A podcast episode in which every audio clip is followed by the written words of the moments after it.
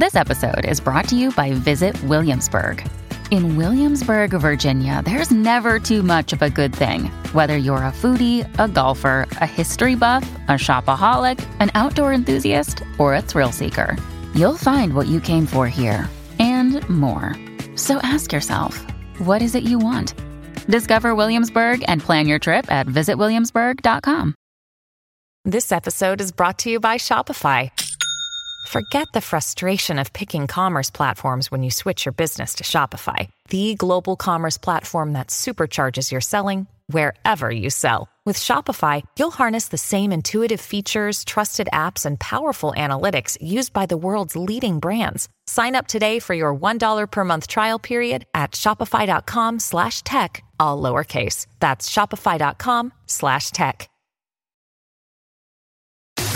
Mark Cuban. How you do anything is how you do everything. If you're not, if you don't pay attention to detail on the little things, you're not going to be in the habit of paying attention to detail for the big things. Ken Griffey Junior Hey, he wears his hat backwards. Well, I wear my hat backwards because my dad had a fro and I wanted to wear his hat. And if I put his hat on at age six and, you know, he's got a eight and a half and I got like a low five, it's not going to really stay on my head. Jeannie Buss. Thank you for having me. What a nice turnout. It's good to see everybody. Betty. John Smoltz. Is if you don't have the imagination and the willingness to fail or not being afraid to fail, I don't think you can be truly great. Candace Parker. I have so much hope for this generation coming up that have grown up with women in sports, in leadership roles, on television, speaking about sports, speaking knowledgeably about sports. Paul Gasol. To me, all the work that I've done, all the humanitarian work that I've done has always given me great perspective, has allowed me to keep my feet on the ground,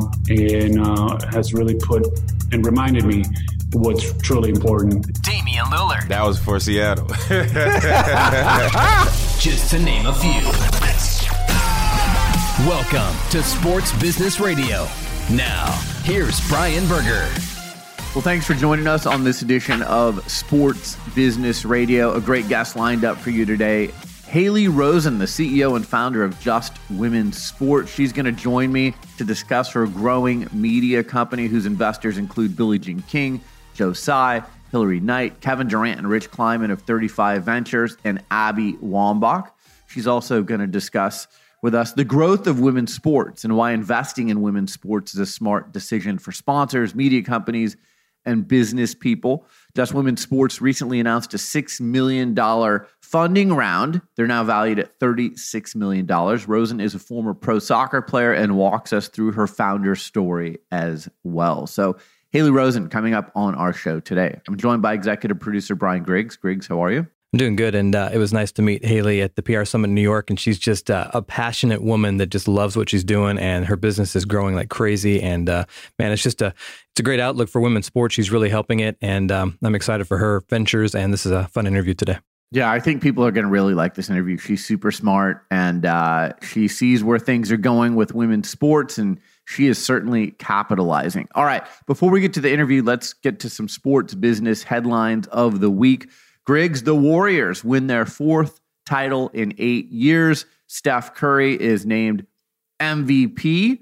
Uh, he finished fifth on Forbes' highest paid athlete list in twenty twenty-two, earning forty-five point eight million dollars on the court and forty-seven million dollars off the court for a total of ninety-two point eight million dollars. He's one of the most marketable players in the N B A. He graduated from Davidson University with a bachelor's degree in sociology this year. So it's been a big year for him. The Warriors spent a league high one hundred seventy-nine million dollars.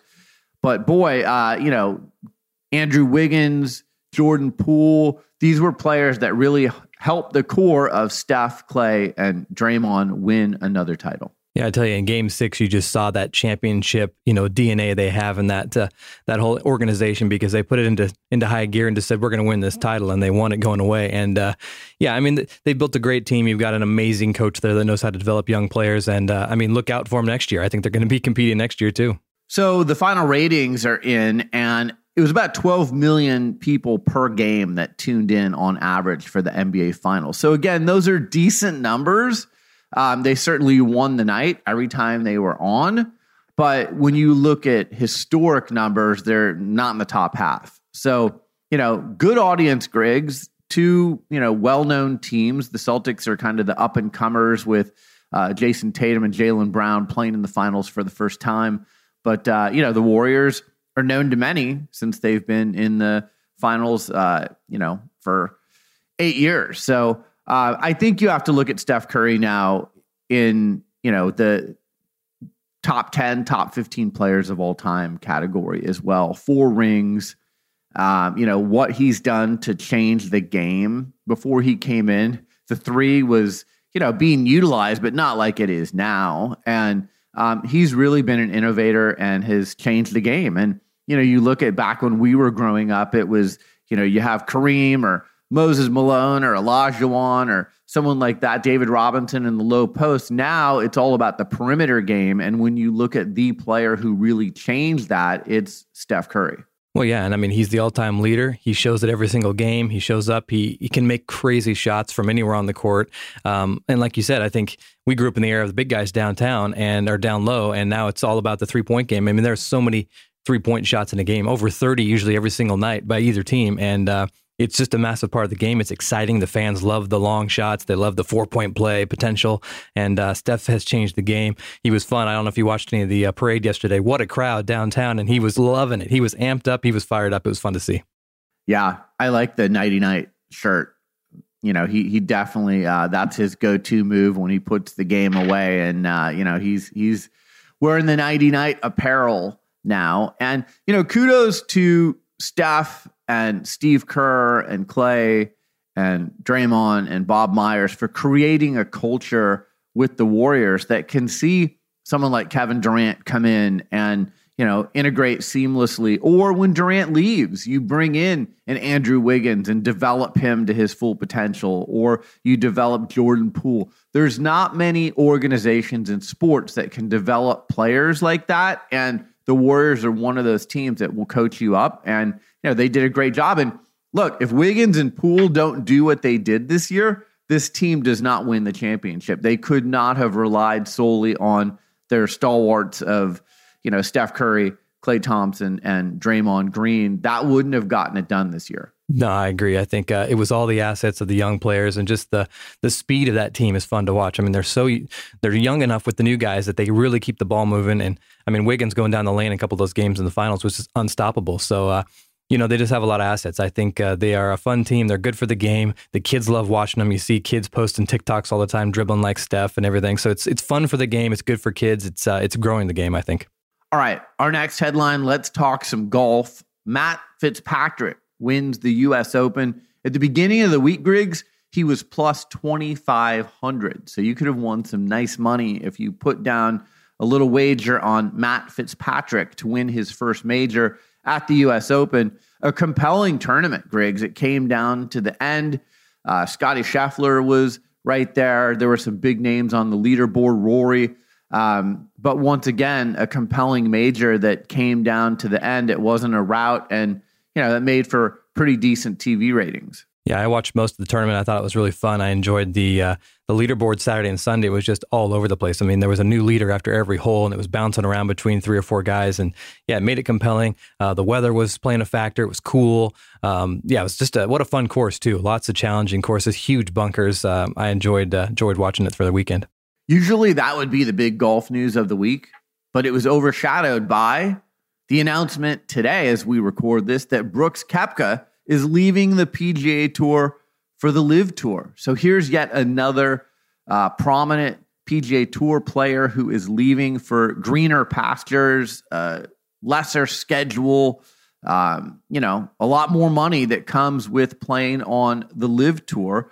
It's going to be interesting to see. This is the first Nike athlete that has left for the LIV Tour. Does Nike stick with Brooks Koepka, or do they dump him like many of the sponsors have dumped the players who have joined the LIV Tour? So that's going to be interesting to watch, Griggs. Yeah, I think that's probably the most interesting thing about this is just, yeah, do sponsors follow these big-time athletes? And like we said last week, does the LIV Tour get some kind of broadcast partner? I think sponsors obviously need the, you know, their stuff being seen by more and more people. That's why they sign up for these guys. So I think that's a key that's going to keep some of these sponsors around, is if uh, the LIV Tour can get broadcasting and get some streaming rights and things going like that.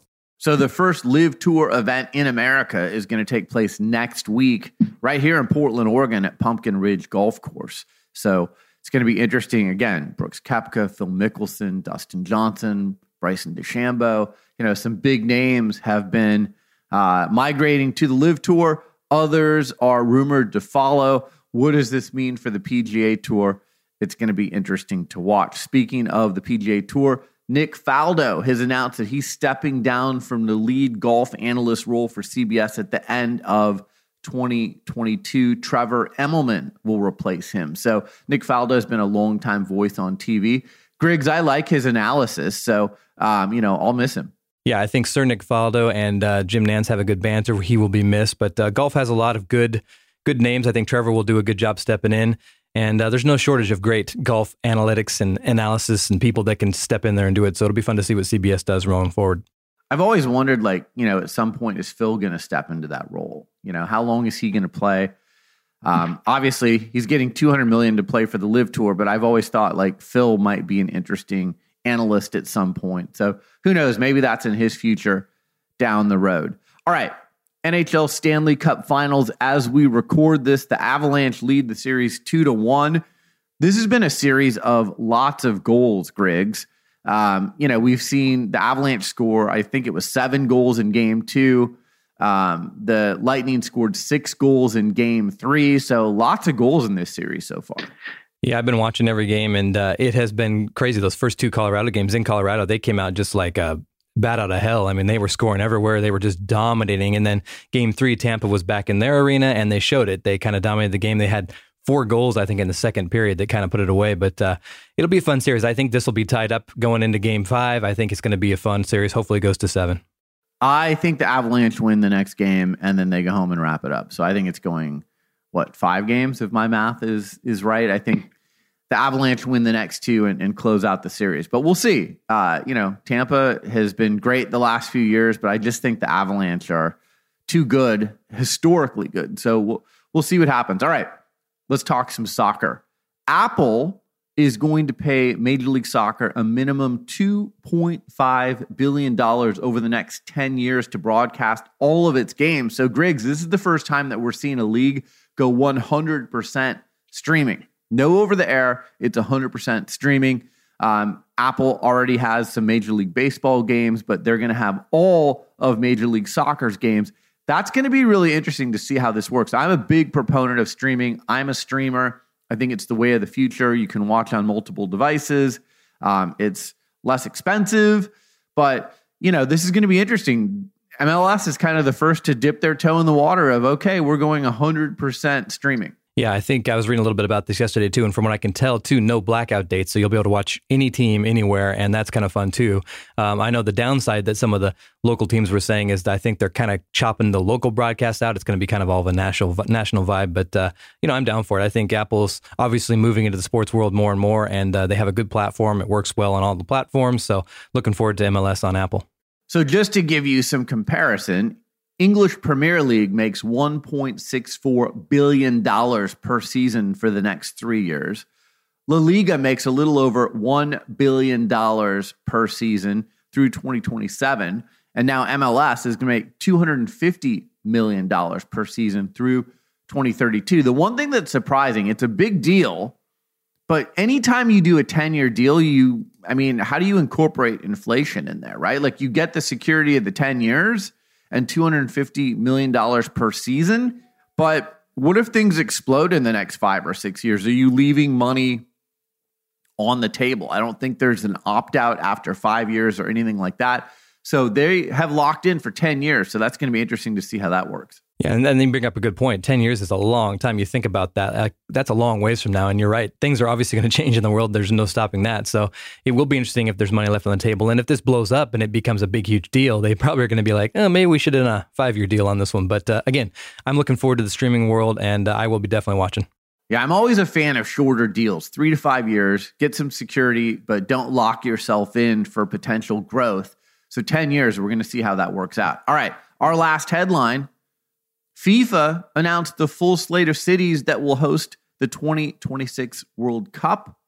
Here are the cities, Griggs. Atlanta, Boston, Dallas, Houston, Kansas City, Los Angeles, Miami, New York, New Jersey, Philadelphia, San Francisco, Seattle, Toronto, Vancouver, Mexico City, Guadalajara, and Monterrey. So it's going to be in North America. It's spread out, obviously, between the U S, Canada, and Mexico. Those are the cities. What do you think? Yeah, I think they covered most of the most of the big ones that have big arenas and places to play these games. And I mean, the World Cup is always just, I love it. It's it's must-see T V. It's going to be fun having it kind of in our domain. So um, yeah, looking forward to twenty twenty-six. But I think they covered it. I think you got all the major markets that are going to be tuning in, and it should hopefully get some good ratings. Well, and it's interesting. Uh, every city that I just mentioned, they're not hosting this in soccer stadiums. They're hosting this in N F L stadiums. So you're talking massive stadiums that can host these games. So obviously FIFA is expecting big crowds. It's usually what they get uh, for the rest of the you know world. So uh, you know this should be no different. But it is interesting that these will be played in N F L stadiums. All right, coming up next, Haley Rosen, the C E O and founder of Just Women's Sports. I think you're going to enjoy this conversation. You're listening to Sports Business Radio. We'll be right back. Hey everyone, Brian Berger here. Rhone is the new official menswear partner of Sports Business Radio. I love their product. I've been a fan for a long time. Did you know David Stern was one of their first investors? Rhone makes the absolute highest quality, best fitting, and most comfortable performance-driven clothing for men. Their entire line places emphasis on an active, balanced, and purpose-driven lifestyle. I'm wearing my Spar joggers. I've got them in uh, heather gray. I've got them in navy. I've got my moleskin commuter slim pant. I've got my regular black commuter pant. I've got my dress shirts. So when I'm out in in-person meetings, I have the nicer Rhone product to wear. But most of the time, I'm working from home. And I've got my Rain long sleeve gray heather camo. I've got my Rain long sleeve hoodies. I am wearing the shorts for workouts, the seven-inch Mako short. So I'll tell you what, from top to bottom, whether it's casual or business wear, Rhone has me covered. I know they're going to have you covered too. And Rhone is offering Sports Business Radio podcast listeners fifteen percent off your purchase.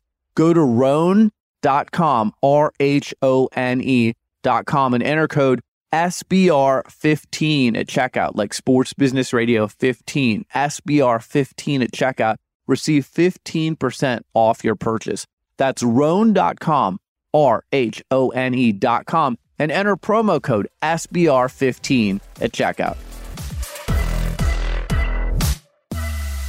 My guest is Haley Rosen. She is the C E O and founder of Just Women's Sports. You can find more about them online at just women's sports dot com. I had the pleasure of meeting Haley in New York a few weeks ago at the Sports P R Summit. Haley, how are you?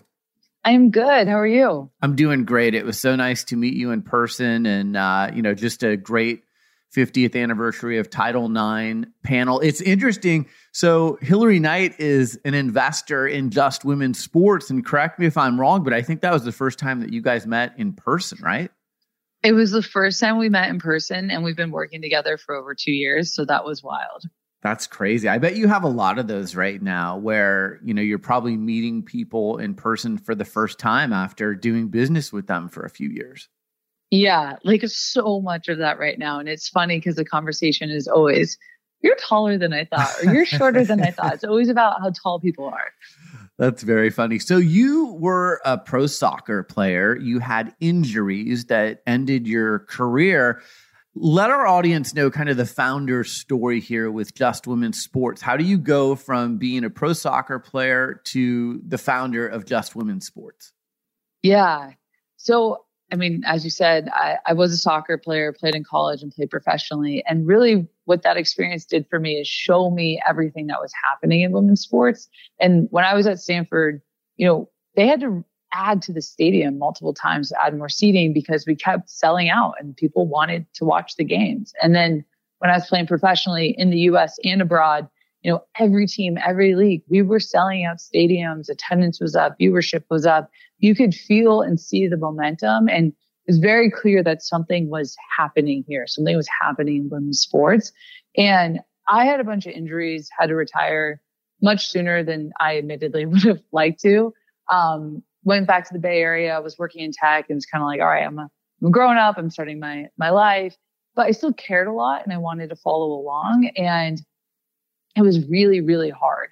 And we all know now, you know, it's this total lack of coverage. Three, four percent of sports media is dedicated to women's sports. So just not a lot of information out there.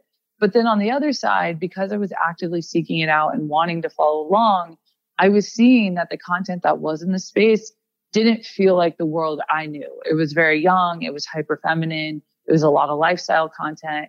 And I was just like, where are the sports? Like, this is crazy. You know, where are the hi- highlights and the stats and who's at the top of the table and the bottom of the table? Like, you know, I had been in this world and I was seeing the momentum and I was seeing the interest. And then now I'm on the outside of this world and I'm not seeing anything. And that doesn't make sense to me. And so that was really the whole idea for Just Women's Sports and how we got started. So it's one thing to see the void and see the need. It's another thing to be as smart as you are and basically put together a business plan around that. Walk me through that process. How did you say, okay, this is the need and the void that needs to be filled, but I have an idea for how to fill that void and, and I'm an entrepreneur and I can put together a business plan around that? Yeah. Um, I'd say, admittedly, I don't know that we started with much of a plan. um, you know, initially... The thesis was always something is happening in women's sports. People want it, people care, and there needs to be media around it. That was always, always the thesis. We started as an Instagram account because, you know, I was looking at this space thinking, you know, we need editorial coverage and we need stats and we need to make the games more accessible. Where do you start? That's super, super big. And so we started on social. We started with an Instagram account and basically we started just reposting women's sports highlights and news and analysis and updates. And that account just really started growing. Like we went from zero to thirty thousand really, really quickly. And if anyone has seen my personal social, you'll know that like, I'm definitely not an expert. So for me, that was a ton of validation that like, there is something here and there are people that care and they're excited. And, you know, the comments on the account were really positive and people were stoked on it. It just felt like there was this community building. And that was really, you know, that was kind of our proof of concept that, hey, if you cover women's sports like sports and you talk women's sports like sports, and that means, you know, get hype, get excited, don't be afraid to be critical. Um, and we make it accessible, you know, via mediums like social, where we know there's already an audience that is, you know, following pages and they're active and they're engaged. We could build around this. And, you know, from there, we went on to launch newsletter or Twitter, um, and eventually went on to launch our first podcast. And when we launched our first podcast, that was really our first sort of formal, you know, launch and kind of coming out moment. And from there, it feels like it's just been a sprint.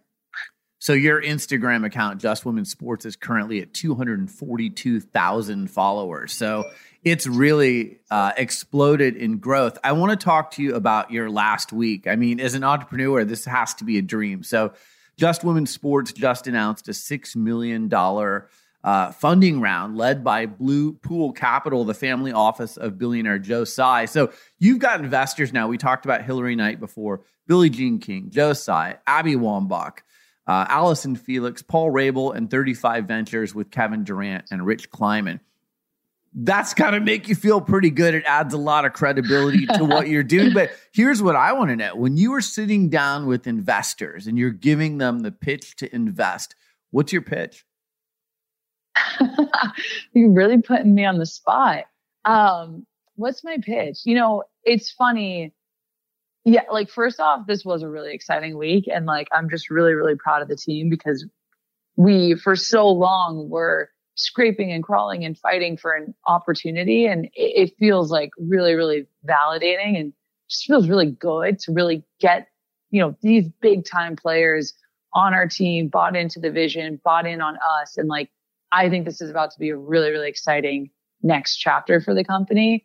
Um, You know, so much of my pitch in the very early days of Just Women's Sports was fighting for women's sports. Like so many of the questions I got were, you know, is women's sports a real business? Like this should be a nonprofit. Oh, you should focus on lifestyle. Like it was so much just about like, you know, look at the numbers, look at how many people are are following, are viewing, are attending. Like, there is a real shift happening. Someone is going to be the winner, and we believe it can be us. But like, that was really where I had to focus a lot of my attention and energy. Feels like something has really changed in the last six months where people get that. And so this round of funding was really about, you know, who are we in the marketplace and where do we see ourselves fitting in, and how are we going to become really, really big? And so for us, you know, we want to be the one-stop shop for all things women's sports. And the way that I sort of see the landscape, the way we view it, is two things need to happen for women's sports to be mainstream. One, we need to make the product accessible. And by product, I mean like the on-field, on-court, on-track content. Like, you need to watch these women compete. Like, you need to see the highlights. You need to know the stats. You need to know the game. And right now it is really, really hard just to watch women's sports. You will never stumble across a women's sports game on T V. I stumble across men's sports games all the time on T V. So we have to solve that. It needs to be easier just to watch the product.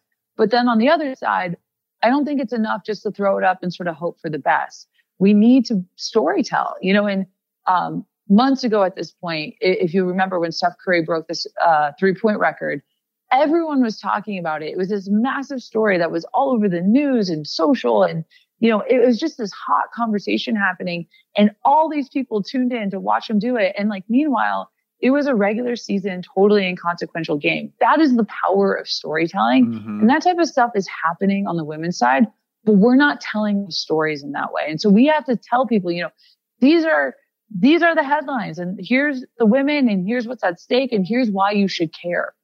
And I will, you know, go one step further and say, and why you should care is rarely because, you know, of a bunch of stuff happening off the field. Like, if we want people to watch these women compete, we have to tell them why they should care about the game and what is happening in the competition. And so those are the two things we want to solve.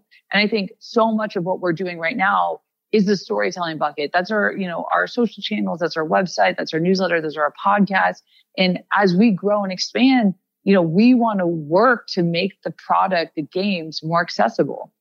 Yeah, I totally agree with you on the storytelling. Like, I've had Maria Sharapova on here, and she's talked about her love for architecture. Uh, Sue Bird talks about how she's a, a pretty good bowler.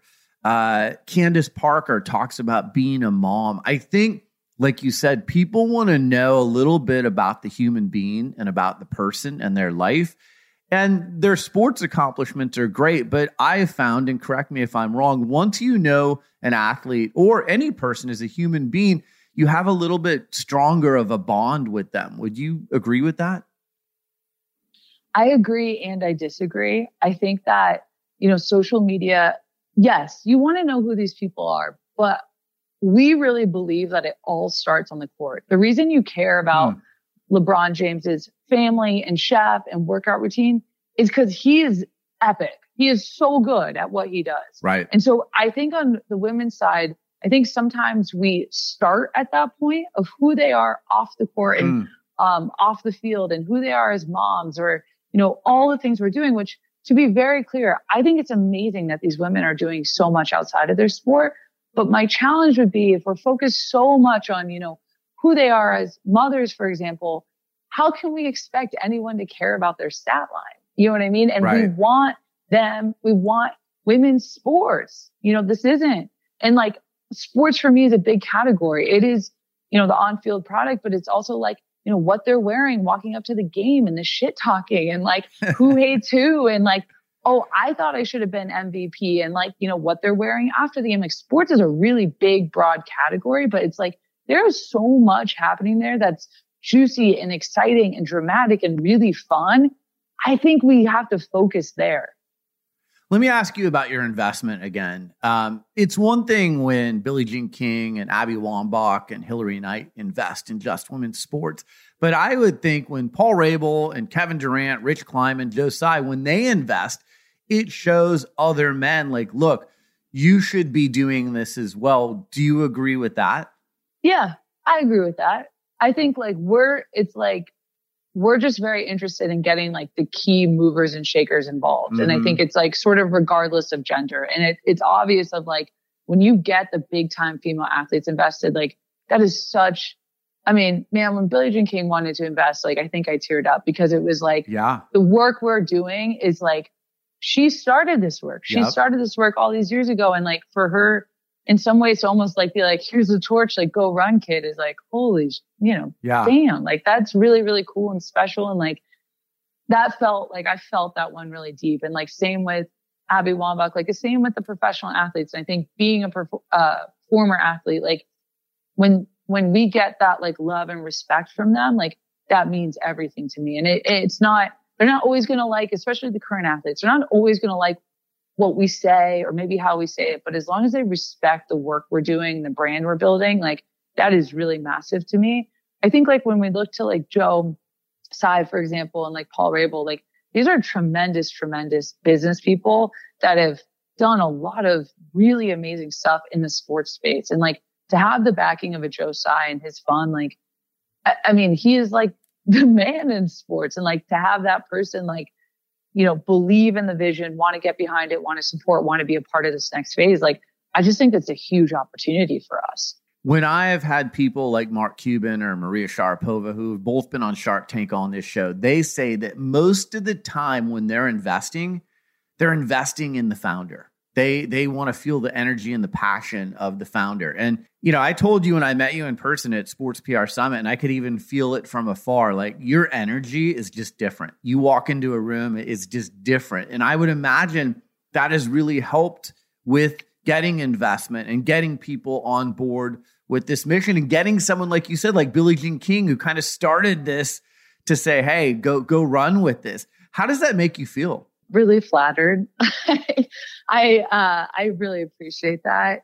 Um, I will say though, like I really think we have an amazing, amazing team, and I can go out there and you know beat the drum of women's sports all I want. But the thing that people do as soon as they're done talking to me or after they listen to me on a panel is they go check our content. And I think our content has been like our biggest validation point. Like they go open Instagram, they go open our website, they go open our newsletter, and they go, oh, this is good. Mm-hmm. I get it. And so like, I really appreciate that. But I also like think all the credit in our, in the world to our team. Well, but I think you're smart. What you just said, like, you know, I'm, I'm obviously very familiar with P R. I think going, you do a lot of panels and you do podcasts like this. And I think when people get to know you, they do go check out Just Women's Sports. And, you know, I think it's been really helpful to you to do these things because people are getting to know you and they're like, wow, she's really sharp. She has great energy. She's surrounded herself with really good people. And, and ultimately, I want to go check out Just Women's Sports. Well, I appreciate that. Yeah. No, I mean, listen, like there was a long period of time where like I, I couldn't, I couldn't like pay someone to put me on a panel. Like not that we tried, but like, you know what I mean? So like we have, we have very humble beginnings. And I feel like we definitely don't take our opportunities for granted. And I feel like if people crack a door open, we will run through it. And that's the energy right now. Yeah. How many people on your team right now? We're around twenty, maybe a few more than that, which also like this time last year, we had like five people. So like, that's a tremendous amount of growth for us. Wow. And again, podcasts, videos, social media, you know, I'm seeing branding. You guys have hoodies. Like there's a whole brand around this too. It's not just content and, and media, right? Yeah. Yeah. And I, I think that's like really core to our philosophy of like, I think it's really important building media today to build a brand. And obviously there's parts of our, our company where we want to be more capital J journalism and be very neutral and report the news um, factually and with very minimal, you know, voice or tone or opinion. But I do think there's this other side of our business that is, you know, our podcast or our merge, um, having fun on social where we want to show personality because I really believe you know, not just sports media, that's where media is going. And I think we need to lean into that. So Haley, when you're out doing these stories, are the leagues, are athletes or other people taking Just Women's Sports seriously and, and kind of giving you that capital J journalism credibility that you deserve? Yeah, I, I think this has also really evolved for us. You know, we don't have a team of writers like some other media platforms do. And so, you know, it's a little bit different because we're usually sort of aggregating the news. Um, we have tried to be very clear around our lines. So, for example, on our podcast or sometimes on social, we'll work with the athletes or different influencers in the space that is a little bit more brain. That's a little more personality. It's a little more sort of fun, less capital J journalism. But we have a really hard line on our website and our newsletter. And that is truly capital J journalism. Um, you know, no matter who we work with or who we talk to or who's involved, that does not impact the work of our website or newsletter, really where we're focused on true journalism. Um, and, you know, I'll also say, too, in the women's sports landscape, I think because it is so nascent, sometimes when we report things or share things or, you know, share updates that are not incredibly flattering, you know, we'll get some backlash. And I, I think, you know, as a space, we got to move past that because we want media brands holding people accountable and, you know, reporting the good and the bad. Like that's part of building legitimacy in the space. So, you know, it's important for us to keep pushing on that. There's so much content that's available now. And I think everyone who starts a media company asks themselves this question. How do you create unique content that's going to gain traction and gain an audience? What's your answer to that question? I am extremely bullish on social for women's sports right now because we're seeing the early adopters to women's sports are, you know, it's really this post-Title nine generation of women that grew up playing sports at an amateur to elite level, and they're already out there and they're engaging by, you know, following their favorite athlete, maybe their favorite team or league, but there is no single ecosystem pulling them together. And that's what we want to do. And I think that starts on social. And you know, that audience is already there. They're already used to social. So let's go out and meet them where they're at. And so, you know, our belief is like, let's start with content. Let's start with content strategies that are going to reach and touch people on social. And the other thing I'll say is, you know, you mentioned our, our following on Instagram. Like, I do not think we've scratched the surface. You know, when you look at the N F L, they say a third of the U S is a fan of the uh, N F L. I think we have to assume that we have not met the majority of women's sports fans today. Mm-hmm. And this, you know, early base, it's exciting. We want to build with them. Um, but there is so much more to go. So I think even from our content, it's like making it accessible to the new fan and making it, you know, in some ways almost viewing it as marketing of like, our goal right now is to grow Just Women's Sports, is to grow the space. So how do we build content and how do we build a strategy that's going to get this in front of more and more people and then bring them in and bring them on this journey so we can keep growing? I'm in Portland, Oregon, and I used to do some consulting for Nike. And, you know, when you sign a contract with Nike as an athlete, you have a certain number of appearances that you're supposed to do. And they would always leave the appearances on the table. They were too afraid to ask the athlete to do anything or, you know, post anything on social. And I'm just wondering, you know, I mentioned the investors and the prominent people that you have Uh, as part of Just Women's Sports. How easy or difficult is it to go to them and say, hey, you've got this big following on social. Can you amplify Just Women's Sports on your platform so that we can get people, you know, looking at, at what we're doing here? Or is it like, well, they already gave me their money. I don't want to bother them any more than that. So I'm not going to ask them to also amplify me on social.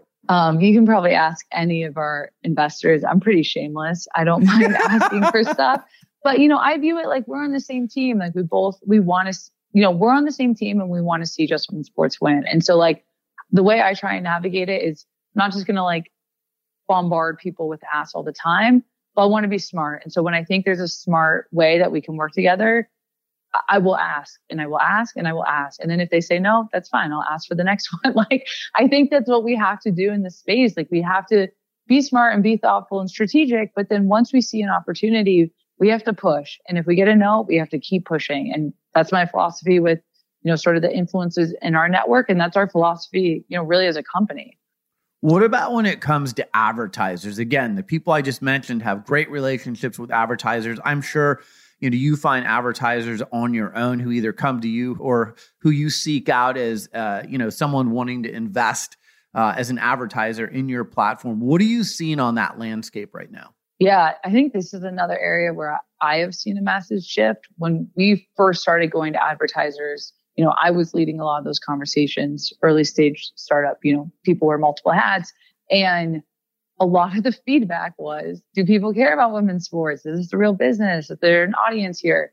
That also in the last six months has dramatically shifted. And we are overwhelmed with advertiser interest right now. And it's brands seeing This is an exciting space where we're really seeing a return on investment and they want to activate. And so, you know, I think we've been really fortunate to work with, you know, brands like Nike, Gatorade, Coinbase, um, MasterCard, um, and then, you know, some advertisers we've had for a long time, for example, like a Wisp. But there is hunger for these sponsors to get involved and to execute smart activations.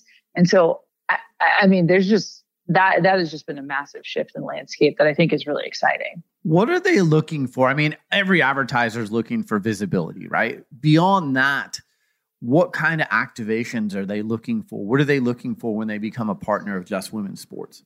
Yeah, I think obviously right now we're an early stage company, so we don't have the reach that legacy media has. But what we have in spades is the engagement and the audience. So if you want to reach, you know, as we grow and expand, you know, the hope and ambition is that our audience grows and expands too. But really the core we're built around is active millennial women today. And so if you want to reach that demographic and you want a highly engaged demographic, that's us. And so we've seen, you know, had some really successful activations. For example, like with Dick's Sporting Goods, we did something around March Madness and like um, we put together a bracket challenge with them and a, and a party, and we got Puma and stuff involved. And like the feedback and the response and how it went was, it was crazy, crazy cool. And so I, that's how we're looking to work with advertisers in this phase. And then, you know, what we're working on is getting to scale. So not only can we give you the engagement um, and sort of the branding, but we can also give you the reach. When you're trying to engage, again, there's a lot of content out there and people can post and post and post. It doesn't necessarily mean they're going to engage. What's the key to engaging? I mean, that is the million dollar question. But you're doing um, it well. No, I, I think for us, the key to our engagement, especially on social, is that we treat women's sports like sports. We are going to give you the highlights and we're going to talk sport to you. We're going to be like, oh, upper ninety banger. Like, we're going to give you the sport the way you know it and have fun with it. Like, I do think sometimes in women's sports, there's this push towards, you know, almost treating women's sports like a charity and using words like support or sort of, you know, it's the right thing to do, or female athletes are important. And then you see activations against, you know, so much is happening around the anniversary of Title nine or Women and Girls in Sports Day. And I'm not saying we shouldn't celebrate those days. Like, those are hugely important, impactful days that are worth, um, you know, giving their light to. But I also think that like why we like sports is because they're fun, you know? And so it's like our ambition and hope is we want to give you the fun. We don't want to take this too seriously. Like, we want to give you sports, you know, in the women's sports space. And we think these women are dope athletes that have a lot to say. They have a cool vibe. There's cool clothes. They're really, really phenomenal at the sports they play. Like, let's just have some fun with it. And I think that is our brand ethos. And that's the ethos I, I hope you should um, feel and see from our content. And I think for us, that's why it's working. Haley, we're seeing T V ratings skyrocket for things like women's college softball, the N C double A women's basketball tournament, W N B A games, N W S L games. Is that all kind of uh, helping your efforts as well, I would imagine?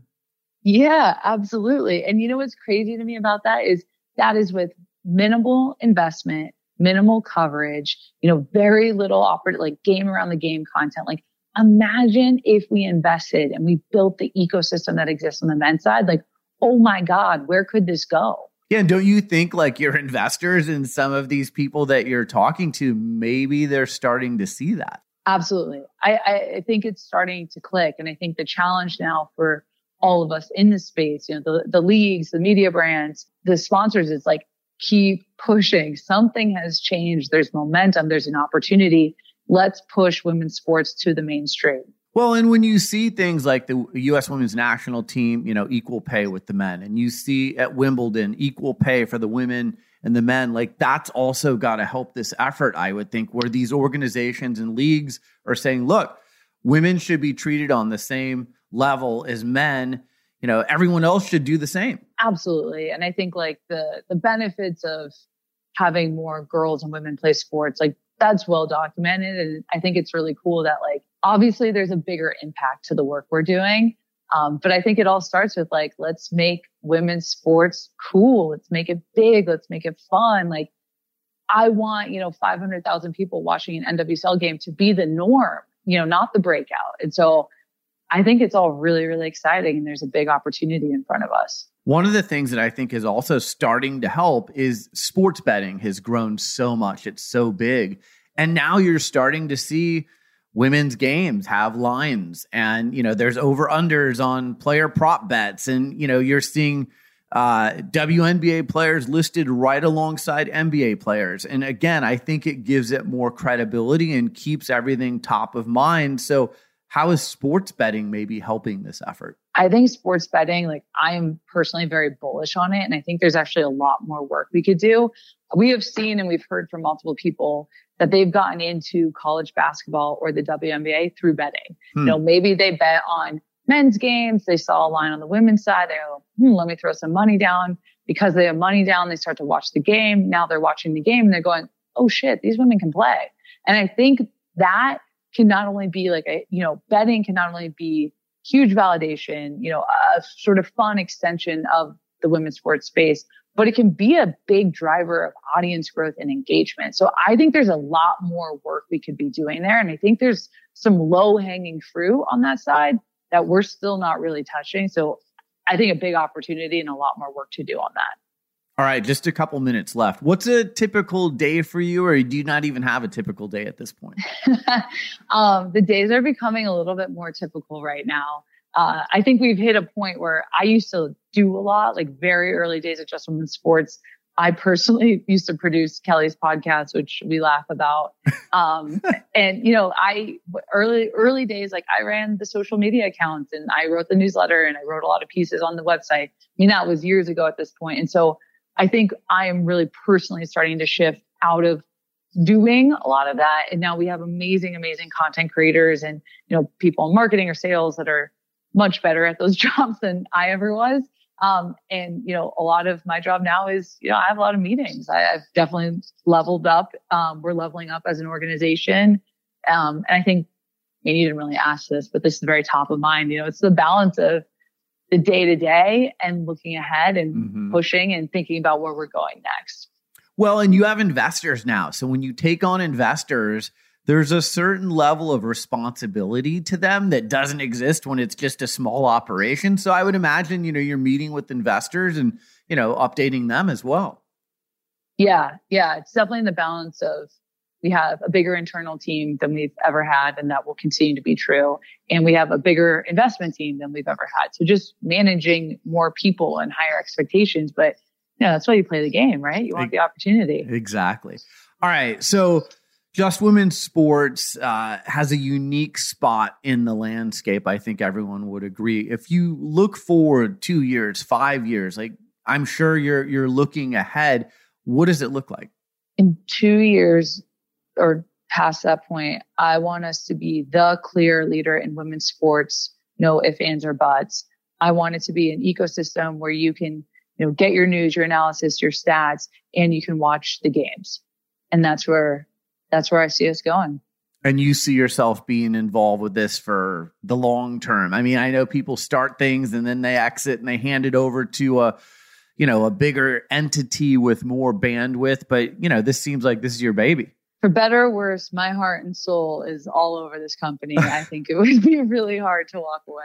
Yeah, I, I get that. As an entrepreneur myself, I, I, you know, you become attached to these companies that you grow, and and it is hard to walk away. Haley Rosen, the C E O and founder of Just Women's Sports. Find them online at just women's sports dot com. They've got great content on social, podcasts, videos, just a tremendous uh, platform, very unique in our industry. And Haley, like I said, it was just so great to meet you in person in New York. And thanks for joining me here for this conversation on Sports Business Radio. Thank you so much for having me. This was awesome. You're listening to Sports Business Radio. We'll be right back.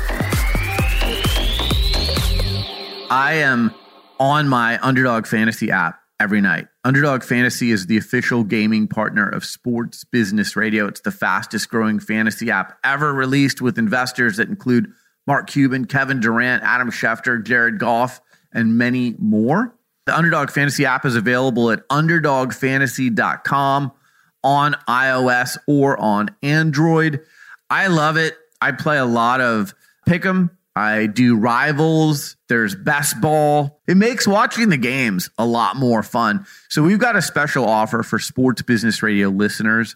New users can get up to one hundred dollars matched on their first deposit when they use the code S B R.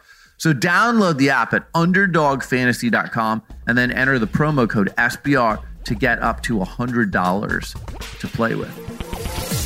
Well, that's it for this edition of Sports Business Radio. Thanks for tuning in. Thanks to our show staff, Brian Griggs and Josh Blank. And thanks to our partner, Molka Sports, for powering Sports Business Radio. Learn more about them online at molka sports dot com. That's M A L K A sports dot com.